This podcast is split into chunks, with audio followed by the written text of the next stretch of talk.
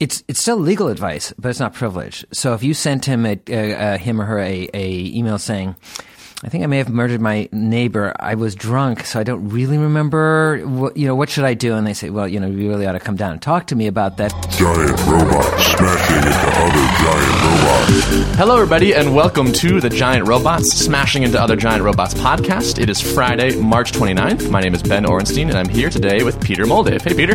How are you doing? I'm good. How are you doing? Good. Awesome. I guess my first question is: Is this podcast covered by attorney-client privilege? No, it is not. It's not. No, it isn't because you're not a client. What if I gave you a dollar? Uh, nope. No. Because I'd say no. I don't want it to be. Oh. Um, the the most important reason why it's not covered by attorney-client privilege is because everybody's listening. Huh. So, in order for something to be covered by attorney-client privilege, it has to be a confidential conversation. So, if, if I go out the if I go at the top of the courthouse steps and I say, you know, I really think you should plead guilty because it's a better deal for you, Uh-huh. it's like, well, people are listening. Right. And although that is attorney-client communication, it's not going to be privileged because it's not done in a in a in a confidential setting. Other people can hear. It has to be a communication between the two, with some expectation of you know privacy. If somebody's wiretapping us, maybe no, maybe maybe that doesn't breach it. But but in fact, that's a it's a it's a good point because, uh, for example, you send an email to somebody asking for legal advice, and then the, your lawyer sends it back just to you. That's attorney-client privilege, mm-hmm. and then you forward it on to all your friends, saying, "See, this is what they told me to do." It's it's still legal advice, but it's not privilege. So if you sent him a, a, a him or her a, a email saying, I think I may have murdered my neighbor. I was drunk, so I don't really remember. what, you know, what should I do? And they say, well, you know, you really ought to come down and talk to me about that because there could be defenses. Maybe, you know, did you? Maybe we can find some other information. And you send it back to see friends. I think I'm okay. I think the guy has got me covered, and it has the information that you sent to him. Yeah. So the the information that you had originally sent was is a attorney-client communication privileged. The advice back is communication and or work product and now you've disseminated to the world and the original statement you made to the person which would have been privileged originally Mm-hmm. now has lost its privilege Huh. Well, that's good to know. yeah don't do it Okay. in fact in general that's a really good you see a lot of people sending a lot of things on email that they really shouldn't have Oh, yeah. okay that's that's point one um, and in fact it's it's you know email is a great way for email is a lot better than like all kinds of other things in, in terms of gathering evidence because it, it, it stays around and so on. But the um, forwarding of email individually is a problem for you, but also you have to think about it in in a company context. If you're in a company and there's something called a control group, okay, the people who are the decision makers, okay, so if you have like the president asking the counsel for information and he forwards it to the board of directors, that's probably okay because the president, board of directors, those are all sort of the company and they're in charge of everything. But if the board of directors then goes and sends it to his cousin, not so good.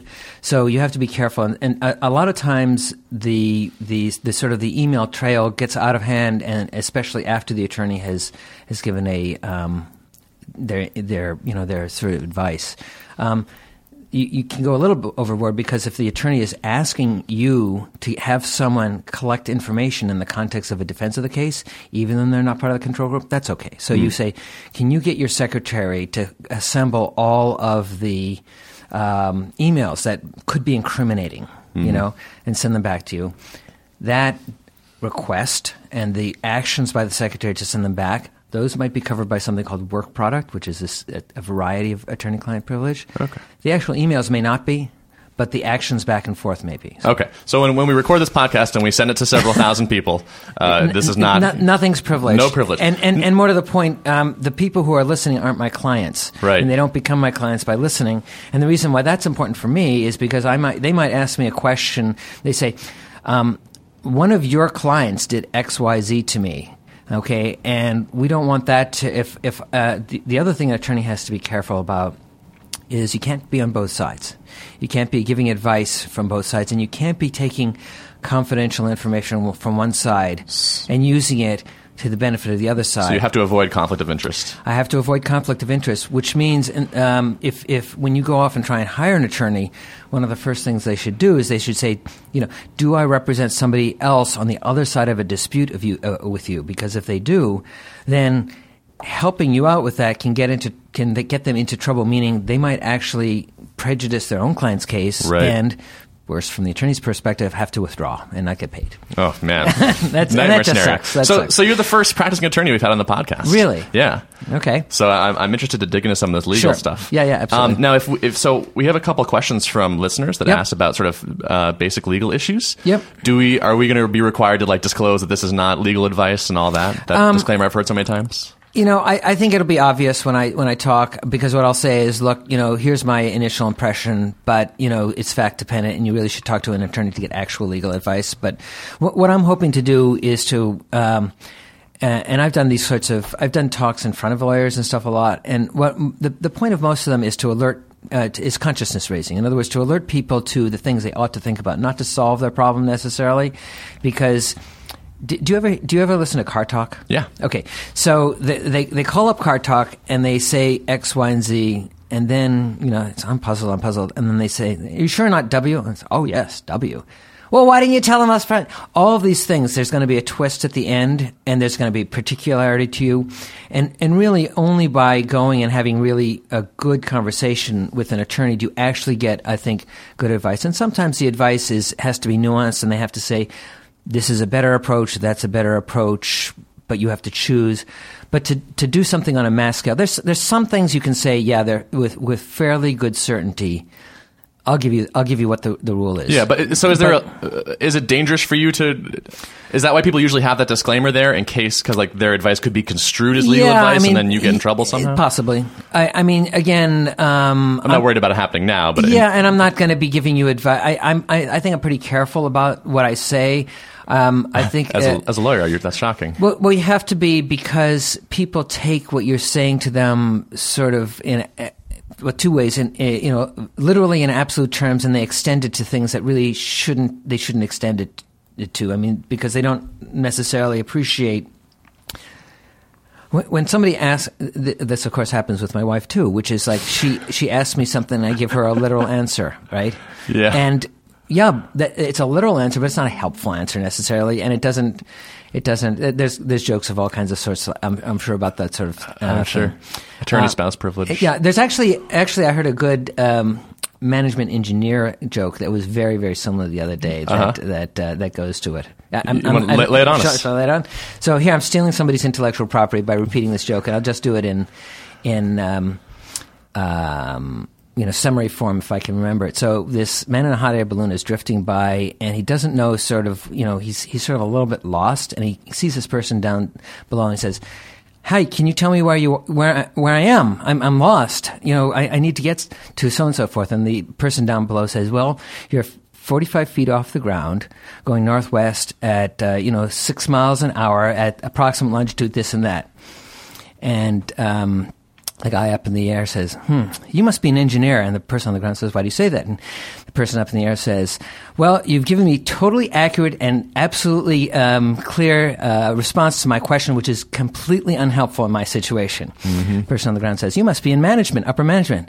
The Person in the air says, How do you know that? You said, Well, you've come up here, you've asked me a question, I've answered it.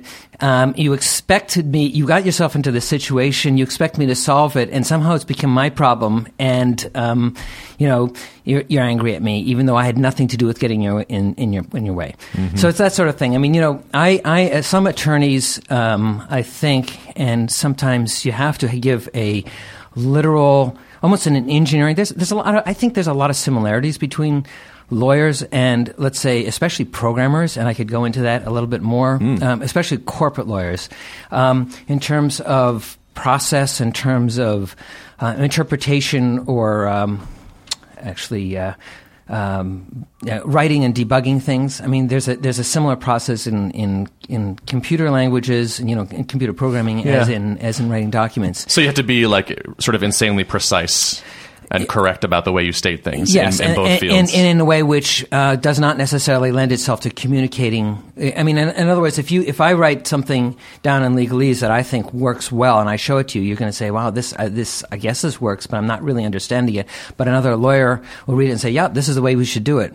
Similarly, if you're if you write something, if I ask you to do something and you write it in JavaScript, um, and you say, "Yep, this actually works," and you show it to me, and I say, "Well, you know, I guess it works," and I show it to another JavaScript person, you know, a person who can read it, and they and they can and they can understand it, and and so and and it's similar process in terms of. Um, I I mean, again, I, when I was way younger, I did actually do a little bit of computer programming, not not for, you know, not in any job or any. Well, actually, in some jobs, but only in college. Um, and when I started later going and and, and writing legal documents, especially agreements.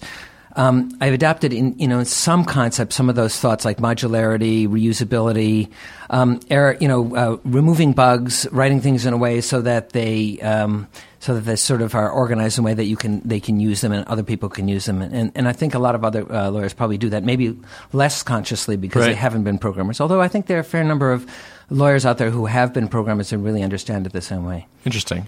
And that's a different kind of lawyer, obviously, than the courtroom lawyer. Yeah. This is the writing lawyer. Right. And that begs the question of why would anyone who had ever done programming as a job choose to be a lawyer then afterwards? So, okay, so um, this dates me. Um, I was in college in the late 70s. Um, I did a little, I, I didn't take any programming classes, but I was a TA and so on and so forth. And coming down to graduation, uh, my mom told me there was no real future, you know, at least a good financial future in financial in programming. This was about 1978, 79. Bill Gates had just left college. I'm sure his mother had had a similar conversation with him. Right. Um, and I didn't know any lawyers, so I thought, oh, you know, like everybody today, well, or maybe a couple years ago, I thought maybe I'll try law school. So I tried law school. I actually liked law school a lot. Um, and sort of, but, but I'd always liked computers and sort of gradually, after spending a fair amount of time in, um, in just regular law jobs, sort of gradually went back to where I could combine both of them. And I, and I think, as I say, I think the personalities are sort of similar. For me, also the fact that I had been, in a certain sense, growing up, you know, with computers and programming in the 70s and 80s, uh, and, and now in 90s and 2000s means that I've had sort of a long background. It's sort of a, it's a second, it's a, you know, some people like they say, I can't be a quarterback. I'd love to be a quarterback. I'm not fit to be a quarterback, but I know all the stats. I'll be a sports agent, you know, and that's for me. It's a similar sort of thing. I'm I'm I'm not a technical person per se, but I've I've heard the jargon and I've seen the businesses go on so long um, that it's a it's it, it was the second career I never and, and you know was in, um, but it allows me to sort of participate in the industry with knowledge and have fun and sort of not worry. You know, it, it's as if I'm working for five or ten software companies, and and, and that's fun. Yeah, you used to work for Apple, right? I worked for Apple um, in the in the early '90s, '90 to '96, uh, as I like to say, uh, post and pre Jobs. So I never had to work for Steve Jobs. Oh, but, interesting. But I worked on the when it was a um, actually, I guess a much smaller company than it was today. But it, it was it was a lot of fun. So were you out in Cupertino at that I was, in, point? I was in Cupertino, yeah. Okay. Spent about six years there and did a combination of corporate law and a little bit of licensing law. Hmm. So, Any juicy stories? not that I can tell. Right. But, Okay. But you can read the book. Okay. Yeah. So, So someone else disclosed it. well, so the Jobs book. Yeah, yeah, Yeah, yeah. As long as Yeah. someone else discloses, it's okay. Then, then we can refer to the book. I haven't read the book, but I, I lived through a lot of it, and I, li- I, I heard a lot of the stories. yeah. Um, that's all I can really say about that. Okay. But it was a great time to be there. It was. It was. It was um, the Apple uh, at the time was a very exciting place.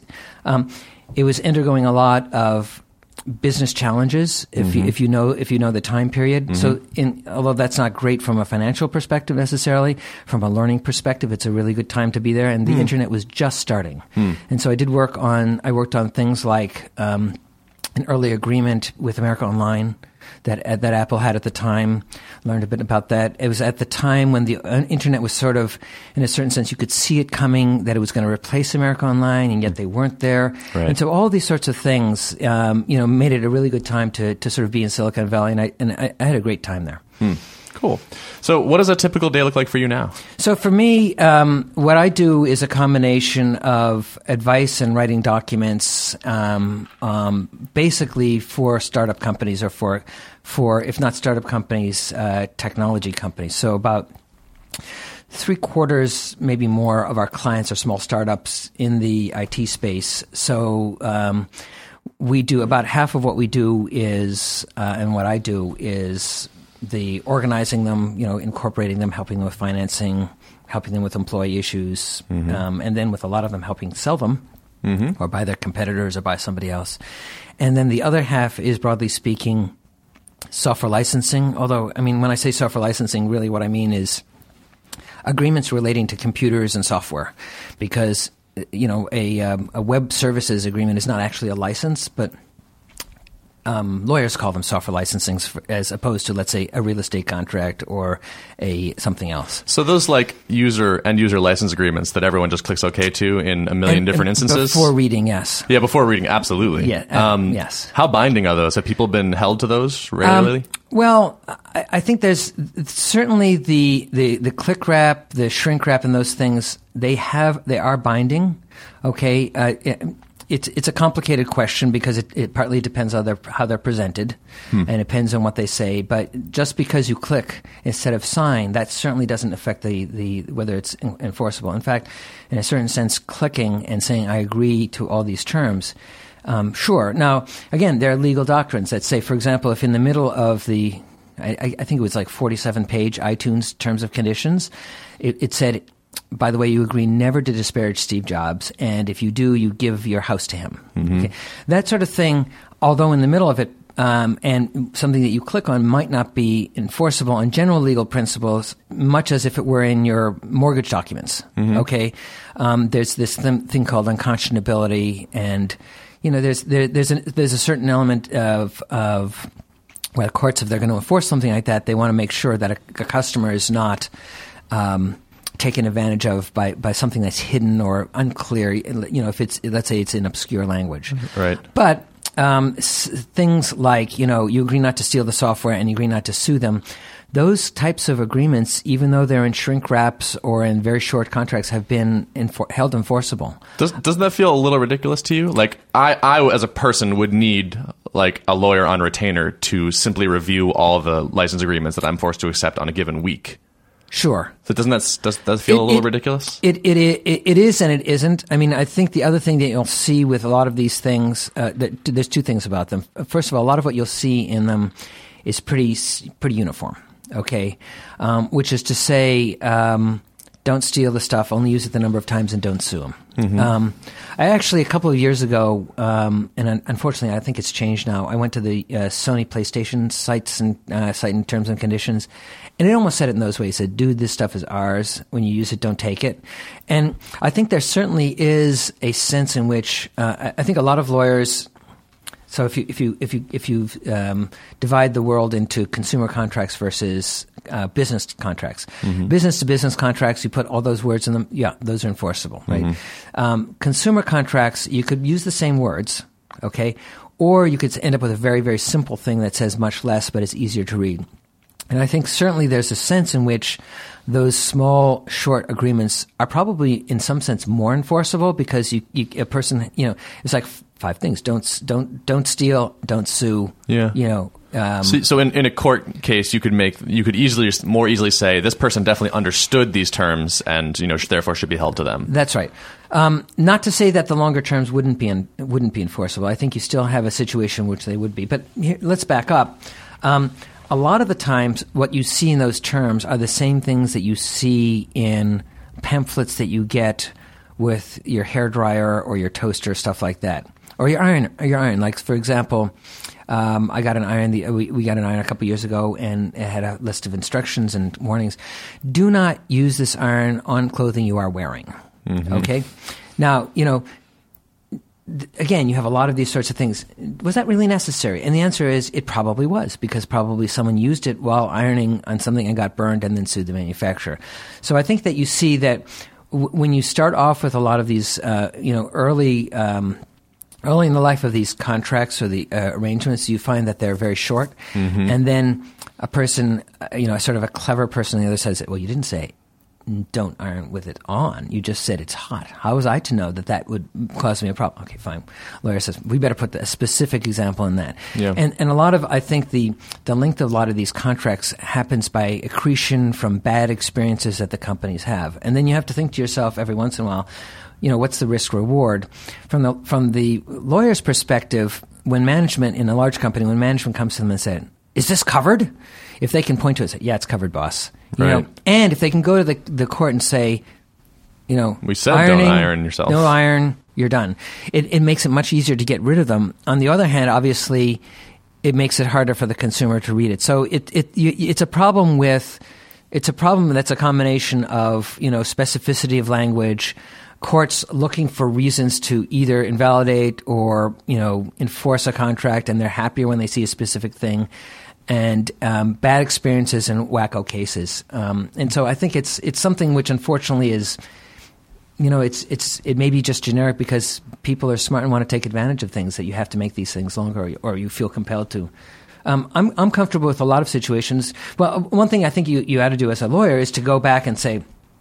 The, the temptation is just to take a, a you know a long contract which seems to apply to everything and use that as your model and go forward with it. Um, I'm always um, uh, sort of enthusiastic about the idea of starting small, and and I think if you go and again, you have to go out in the world and take a look at, at different examples of this. For example, the Apple iTunes one's 47 pages or something like that. Um, you go to the Google Terms of Conditions or something like that, you'll find they're much shorter, or they used to be much shorter, you know, a page or two.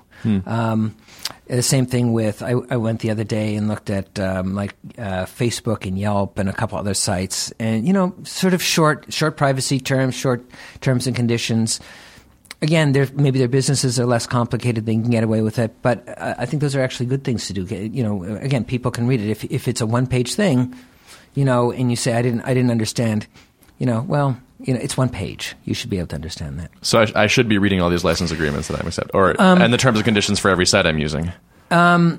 Y- you sure? Right. I mean, theoretically. Yeah. Yeah. I, I, um, I guess the question is, have you ever? no. I mean, well, no, yeah, once or twice. Yeah. Um, yeah, you should. I mean, so so if I if I land on a website, say from a Google search, Yes. they have their own terms and conditions. Sure. Am I bound by those at that point? So again, that goes to the question of um, uh, when you say are they enforceable and the mechanism enforcement. So there, there a lot of sites when you do something when you register they bring up a set of conditions they say this is what you're looking at they make you scroll to the bottom and you say okay Yeah. and it's your decision not to read it okay that to me is much more enforceable if you have a, a website that says at the bottom there's terms and conditions okay um, that may or may not be enforceable. But uh, let, let's back up to because enforceable is a very broad statement. right. There's two, It's case by case, right? Well, no, no. There's two types of situations where you want to be enforceable. It's when you sue them and when they sue you. Okay, if for, depending on what happens. In terms of you suing them because you, they did something bad on the website, you know those notices, which are warnings, which you didn't read. First of all, you shouldn't be suing them. You know why are you suing a website? Um, and so, and if the website says I'm not responsible for stuff, eh, you know I'd be sort of more inclined to agree with that. Similarly, if you go off and um, steal their software, which you shouldn't be doing, frankly, most of the time, at least my impression is that when people go off and steal things, the owner of the intellectual property doesn't sue them on the terms. They sue them under copyright law or something like that, which, frankly, if there weren't terms, it would be okay. But, uh, so they could still sue them Sure. we can get into a little bit of exotica here. There's something called the first sale doctrine, um, and I'll even go and there's there's even been some interesting uh, recent case law on that. Um, and the first sale doctrine basically says, look, and have you ever wondered why? Um, you, there's a used book market, and yet there's no used computer market, used computer uh, software market. So you can go to a used bookstore, you can buy a book, and you can um, sell it to somebody else. And that's because copyright law says the copyright holder can stop you from copying, and they can stop you from reselling. Okay, except the uh, the if if a person buys a copy, a physical copy of something that has copyrighted material in it, then they can't copy it. But the first sale doctrine says after the first sale, they can resell the copy. They can't make another copy, but they can resell the copy. So. Uh, computer software, if it's sold like a book, it could be freely transferable. Books are. Um, software is not sold; it is licensed, and you may have seen that. I don't know if you've seen that Yep. that sort of concept. Yep. What sold, not licensed, not sold means it's it's like um, a, you know a movie ticket or a garage ticket. We're we're not selling you anything. We're letting you look at it. You're letting you be there. Uh, It's like a you go into a um, you rent a room in a hotel. You're not selling you the room even for a sm- short period of time. They're letting you stay there. That's a license. And the first sale doctrine does not apply to licenses. Okay, why do I make that distinction? In order for there to be a license, there has to be an agreement. Okay, if there's no license, um, then the person who acquires a copy of something gets the first sale right to continue to use it. If there's a license, they don't. So think back to the computer. Uh, if you have a piece of computer software that has even a very short license and it's a real license, then that then that company can use, regardless almost of the terms of that license, long, short. That company can say, "There's no first sale." And you've resold this in a, in a way that is bad, and we can go after you. If there is a license, uh, if there is no license, they can't. Example of where that happens is in, there's a case in the educational software market. Somebody goes off, they say there's there's a case, of, you know, this a bunch of years ago. Um, vendor goes, they they buy a lot of Adobe educational software license, uh, educational software that has the for educational use only stuff on it. That's inconvenient, so they remove that tag and then resell the, the software under regular terms, which would be a violation of the Adobe reseller agreement. And Adobe goes off and says, "No, you can't do that." And they guy said, "Well, it's for sale." And no, no, no. Adobe software is licensed, not sold. If Adobe didn't have an actual license that was applicable, applicable to those things, you could take the tag off and you could just resell it. Hmm. So there's a situation. Does it really matter what the license is? Not so much, but it matters that there is a license. And so there's these things that happen. So, so th- that's an example of where, you know, again, someone was going to go off and the, the importance of a license goes sometimes beyond what its terms are. Hmm. For the for the for the supplier, um, and there's been case law. There's interesting case law. There's some stuff in both in the U.S. and in Europe um, about situations. Uh, the first sale doctrine. How does it apply to things like downloaded software? It's an interesting question because a book, you know how it works. You can sell the book. What if you get two downloads? Can you sell one of the downloads and stuff like that? Mm. Lots of stuff. Lots of interesting stuff going through the courts on that. Mm. So, um, do you do you end up working with your clients on defenses for things like patent law violations? Yeah, I mean, uh, I myself don't because I'm not a patent attorney. Um, patent is a difficult area to to, to deal with okay. um, in the software area. Yeah. It's a difficult uh, doctrine generally. Um, when you say defenses. Um, you know the, the the the the thing about patents is you could be quote unquote innocent and still infringe. Um, right. A copyright, you have to actually steal something or take something. You know, there has to be some access. We could be sitting in this room. We could think up you and I together a great idea. Somebody else could think of it somewhere else. And nowadays, whoever basically files the patent first wins the patent, and they can stop us or them. We can stop them from doing things. Mm-hmm. How do you deal with that? Um, it's a little bit of a problem for two reasons. One, there are literally millions of patents. So to go and do uh, to say, um, Mr. Attorney can, or Ms. Attorney, can you assure me that I'm not going to uh, violate a patent? In theory, the only way that you can do that is to read all the patents, which you can't do. Mm-hmm. Okay, mm-hmm. um, so there's things you can do. You can you can go and um, look at competitors or possible competitors and read patents and see if they're similar. It's incredibly time ex- uh, time consuming and expensive. Um, and even then, because if I've just filed a patent, it's secret for some period of time while it's being processed, you won't even get everything. So mm. patents are a problem. Yeah. Uh, I mean, you know, again, if there's a specific patent, you say, am I violating that patent? Sure. You can go to an attorney and say, does my, uh, does my, um, invention or my product violate that patent? And, and, and that sort of advice comes up, you know, somebody goes and says, sends you a letter saying you're violating my patent. You, and, and this happens, it's happened to me a couple of times and, some clients come in and they say, I got this letter from some people saying they're violating this patent. We look at the patent, the patent says you do X, Y, Z, and we don't do either X, Y, or Z. We're in that same industry, and so it might be natural to assume we do that, but we don't. Somebody else does it, and we go, we can write them back and say, we don't do those things, so we're not violating your patent. So that sort of stuff, sure, you can do that sort of thing, and you can find some, give some advice to people about patents.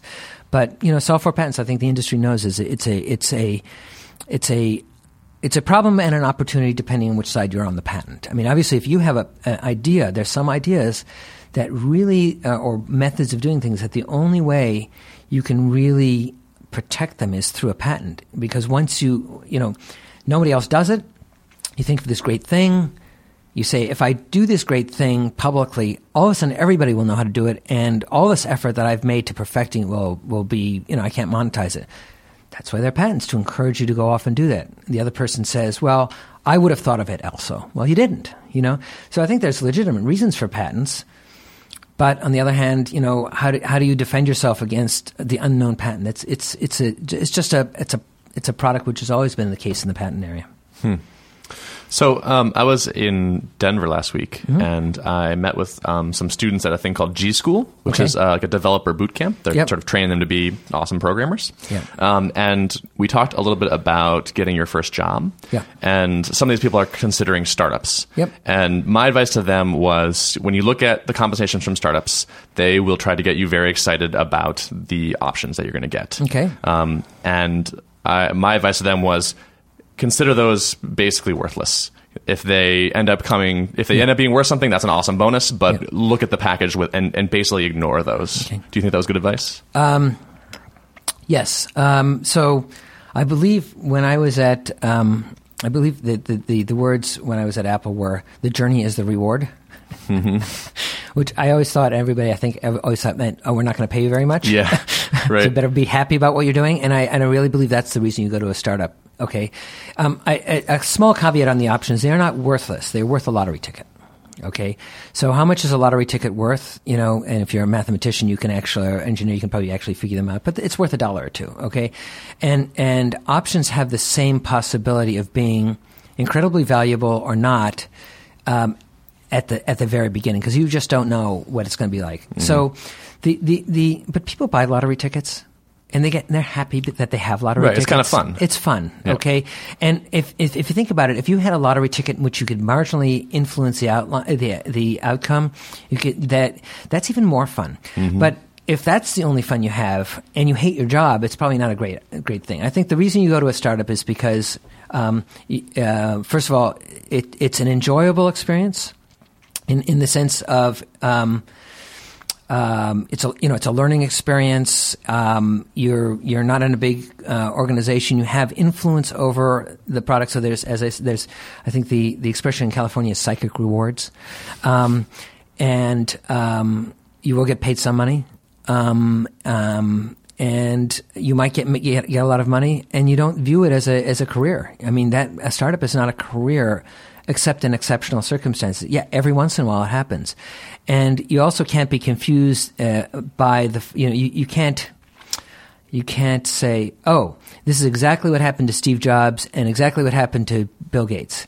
And so I'm going to do the same thing they did, and I'm going to be just as successful. And, you know, you think to yourself, why is that a bad strategy? Well, how many others are there? And how many people started startups? You're, it's, the, the, the odds are greatly against you.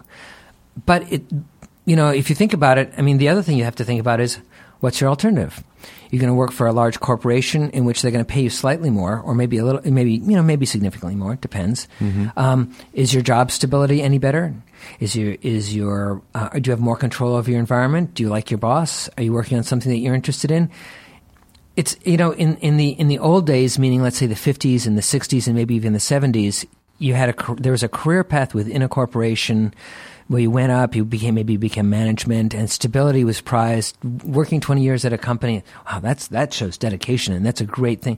You know, dedication is important, but inspiration is really important too, and experience. And I don't think there's any particular. Um, I, I, I think when people go off, even if they fail at certain things, they learn things, and it, and, and and it's really you know, you, you go to five different jobs, you learn a lot. I mean, I've only in my in my life done really three jobs. Okay, three different employers for for anything uh, for any long term job. You know, not not including summer jobs. I learned an incredible amount at each one. Okay, and I don't regret at all either one, any of them. Could I have done the same thing? Looking back, could, if I if I'd only spent three years in each job, would I would I have learned uh, a lot? I probably would have learned just as much. So, could I have if if I if the if things had worked out right, would I have liked to go off and do two or three more jobs before I do when I'm doing what I'm doing? You know, can't rewrite history, but it wouldn't have been bad. It would have been a good thing. And and you know, in, in my own situation, I, I as I said, I don't regret anything that I've done. I had a really good time in all of my jobs, in my in cur- current job too. But you know, would it have been worthwhile to get a, uh, experience in a couple? I can think of, for my own purpose, you know, a couple more places that it would have been nice to work at. You know, just you know, theoretically, work there for two or three years, really get, ex- get exposure to that, and it would have been really useful. Okay. So I have a couple sort of uh, legalish questions that I want to get into. Um, so the first one is um, if an employee of a company does work on a project on their own time, Yep. um, what are the risks of that thing being owned by their employer? So most of the time, um, if you work for any sort of competent company, they've you've signed a uh, non-disclosure and assignment of inventions agreement, and the non-disclosure and assignment of inventions agreement, which you should keep a copy of. Um, um, will will will basically state what you're supposed to, what you own and what you don't, and in general, okay, um, and it's it's partly it varies state to state, but in general, you should expect that if it's within the scope of the business of the employer, if it relates to their uh, um, intellectual property, if it's an extension of their intellectual property, if you did it on their time or using their materials, they own it. Okay, so you you you work you you have a you you come up with this great new uh, chart topping song.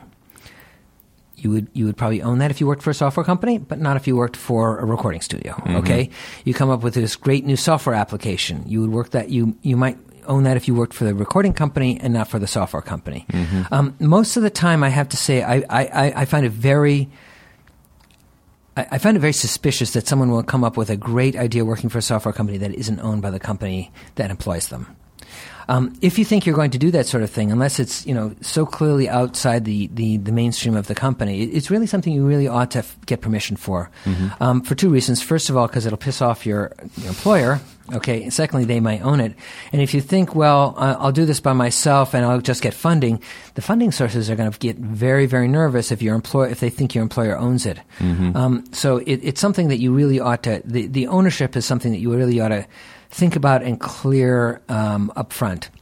Sometimes some some employers will do that. They say they don't care if you if you if you work outside. A, a lot of a lot of my clients, it's happened to. They've they've gone to their employer. They suggest something, and the employer that says, "Sure, you can do that." And in fact, do you need some money?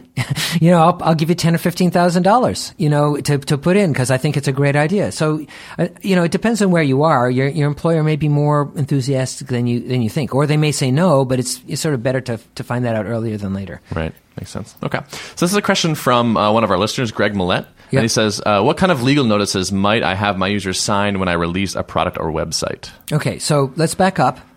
Um, and um, before you go off and start doing things like that, one of the things when you said the word you, um, I would encourage you to do is to think about incorporating or forming a limited liability company so it's not actually you.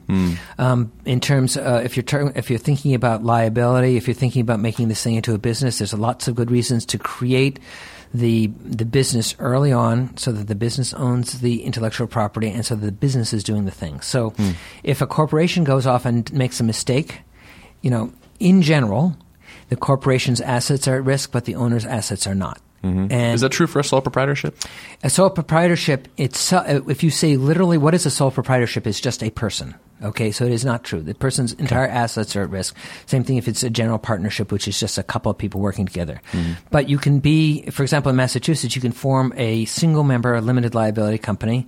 It's it's relatively straightforward. You go to the Secretary of State's office. This is not legal advice. It's just an observation about how you can do that. you can go to limit uh, uh, Secretary of State's office, form it online, pay five hundred dollars a year, and you're and you have a limited liability company. And I, I can't promise you that that will eliminate liability, but I can promise you it's better than this. I can tell you, it is better than not having one. Okay, because if you have one of those, you can say it's the limited liability company doing it. And by the way, the reason why I say a, a single member limited liability company instead of a corporation is because from a tax perspective, it is a is a uh, um, it's something called a disregarded entity. Means you don't actually have to file a separate tax return for the limited liability company. Goes on as if you're a sole proprietor on your Schedule C. So it's a very convenient and hmm. low cost way of doing it for a single person. Mm-hmm. If you have more than one person involved, then you really ought to think about something. LLC might be a good idea. A corporation might be a good idea. You're going to be filing tax returns. You're going to be doing a bunch of things you need to talk about legal relationships. But for a single person, that's step one. Step two is when you release your thing into the wild. Um, I guess the question is, where is it going? If you if you release it through the Apple uh, iOS store, okay, um, then you know again th- things change. But the last time I looked, which I think and I think it's still the case, is if you don't provide a software license, the Apple iOS store provides a default one for you. So in a certain and it's not a bad one. Okay, it it says things like You can't make extra copies, and don't sue me. Um, so, in a certain sense, you're probably reasonably well protected that way because you have a license. If you if you are, uh, um, I don't remember what the, the deal is with the Google Store, and at any rate, with um, with uh, Android apps and things like that, you can release them yourselves. And so, in that case, you have to think about putting an equivalent license agreement in place. You want the license agreement for two reasons. One, you don't want the first sale, you want the first sale to doctrine to apply. You want to be able to control distribution. Um, secondly, uh, you want to put those lang- that language in "Don't sue me" language, um, and that, that's helpful. Um, a website, you know, again, websites are a little bit different than apps. You're not giving anybody anything, so you don't worry about first sale. It's not like they can take the website and sell it. Okay, they'd have to copy it in order to do that, as opposed to an app where they can just transfer it. And to copy it itself is covered by copyright law. So you're really more concerned about the "Don't sue me." Um, and as I said, I mean, you know, is it do people sue people on websites? It can happen. It, it would be good to have a terms of service, you know, on the website. It can be fairly short. It can say more or less, "Don't sue me." Um, in many cases, you also should have a privacy policy. If you do business in, in California, for example, there's a statute that says you do private, you need a privacy policy if you're collecting third-party information. So th- it is it is important, depending on what your business t- is, to have these terms and maybe a privacy policy in place when when you're when you're out there. Um, the, these agreements can be very short. I mean, we're, we're talking about a page, two page, three pages for some stuff, uh, depending on what you're doing. Would it be dangerous to write it yourself in sort of plain Um, English? It's dangerous. Um, I, I guess what I'd say is um, I, I really hesitate to go there. Um, I guess what I'd say it's sort of better to have one that says "Don't sue me" than not to have anything. But you know, there's there's in in a website, it's sort of a little. Uh, I mean, I, I'll tell you what. A lot of people go to websites that they think are good and copy it and change the names. Yeah. And and in general, although that's not great, okay, um, you do have to be aware of two things. First of all, in theory, those those things are copyrighted. Although, again, then the, if they've copied them from someone else, it's not like they claim ownership. Um, I guess the other thing you should do is this happened to a client of mine is if if you copy your website if you copy the terms from your uh, uh, from your competitor's website you ought to change the phone number to your own phone number. That sounds So good. The competitor did not do that, as a result of which my, my client found out about it because their customers started calling him with complaints. Oh man. So it is there are dangers associated with those sorts of things, and and um, you know what what you think works for one set of type of business might not work for your business. So it is a little it is dangerous. I mean, you, you really ought to think about you know if you bought a house, if you're selling your house, do you want to use your neighbor's house sale documents or do you want to use ones that are for your house? You know, Yeah. because you might inadvertently sell your neighbor's house. Awkward. yeah. Okay, so uh, one last question. Sure. So imagine that I'm uh, I'm going to have to take over your job Yep. tomorrow, and I'm going to give you one sheet of paper. Yes. Upon which you need to write like the most important instructions for me to do a good job at this. Have you taken Have you taken the bar exam? No. Okay, well that would be number one. Step one, become a lawyer. taken ba- taken past the bar exam. Uh, let's actually okay. Let's assume that I've done that. Okay, so you're you're a lawyer from law school. You've come in. You haven't you haven't done my job, mm-hmm. and a one page instruction. Mm-hmm. Okay, so let me see if I can fit this on one page. Uh, first, you got to understand the industry. You got to understand the business in the industry. Mm-hmm. Okay, How do ha- I how do I do that? you, you gotta you gotta you gotta do it. You gotta you go out and talk to people read everything you know uh, read books on the industry understand and figure out go and talk to people who not the lawyers talk to the business people. I'm talking about how to be a, a, a lawyer in the software industry. You gotta talk to people in the business business community find out understand how do people make money? Um, what motivates them? What's the difference between you know, being paid a royalty, selling your company, uh, different types of royalty and pricing things. Figure out what makes businesses tick so that you understand it. So when the business people come to you and they say, I want to do X, you, you understand different ways of doing X so that if they've thought, if they've thought things differently or if they haven't thought of something, you can give advice. That's the first thing. Second thing is you have to understand the technology. Okay, you have to go out and educate yourself about what is the difference between the iOS, uh, iOS and how it works and how it's sold, and Android and how it's sold, and a website, and a computer, and a and a server, and what's a virtual, what what what's uh, VMware, you know, what's the Amazon cloud, all of these things which are sort of the technology, because. Um, some like for example in the open source area if you do stuff on your on a server that has very different legal consequences than if you distribute it as software for people to use. And mm-hmm. so when someone says i'm going to go on do x they say when, and i'm going to host it. Do you really mean host? Or do you mean distribute so they can host? Mm-hmm. What so you have to understand the technology and the and, and the the mechanism of things going. And you, you have to do that in order to write the agreements for them. The third is obviously you have to understand copyright law at least. Mm-hmm. Um, probably some patent law and technology, uh, uh, patent law and uh, trade secret law, maybe trademark law. So you have to you have to you have to know business, you have to know technology, you have to know um, you have to know intellectual property law, at least in those areas. Um, you have to be able to write as well as a computer programmer can write using special words. And so you have to learn those special words. So you have to go off and get copies of agreements that other people do and see what, look, look go into the websites. If you're going to write website terms, go and see what Google, Yahoo, um, all those others do. Figure out, you know, is there, are there, is there commonality? Get used to what is a common legal term, uh, thing like that. And, um, and then you have to go out and find clients, um, that trust you to do all those things who you can talk to and who pay. Okay. So that's the last, that's the bottom thing of the page is Well, get you- paid. You know, again, I mean, it's possible to do the rest of it and not get paid if Sure. you're independently wealthy, and you can still do a good job. But generally, lawyers and other people, even software developers, in, in fact, like to get paid too. you know, so it's it, you have to find the, the clients that pay. Also, uh, they don't have to pay all that much, depending on how efficient you are. After you've done this for a while, you can be pretty efficient. But uh, so you don't you don't need uh, the client that pays you uh, you know a million dollars every year.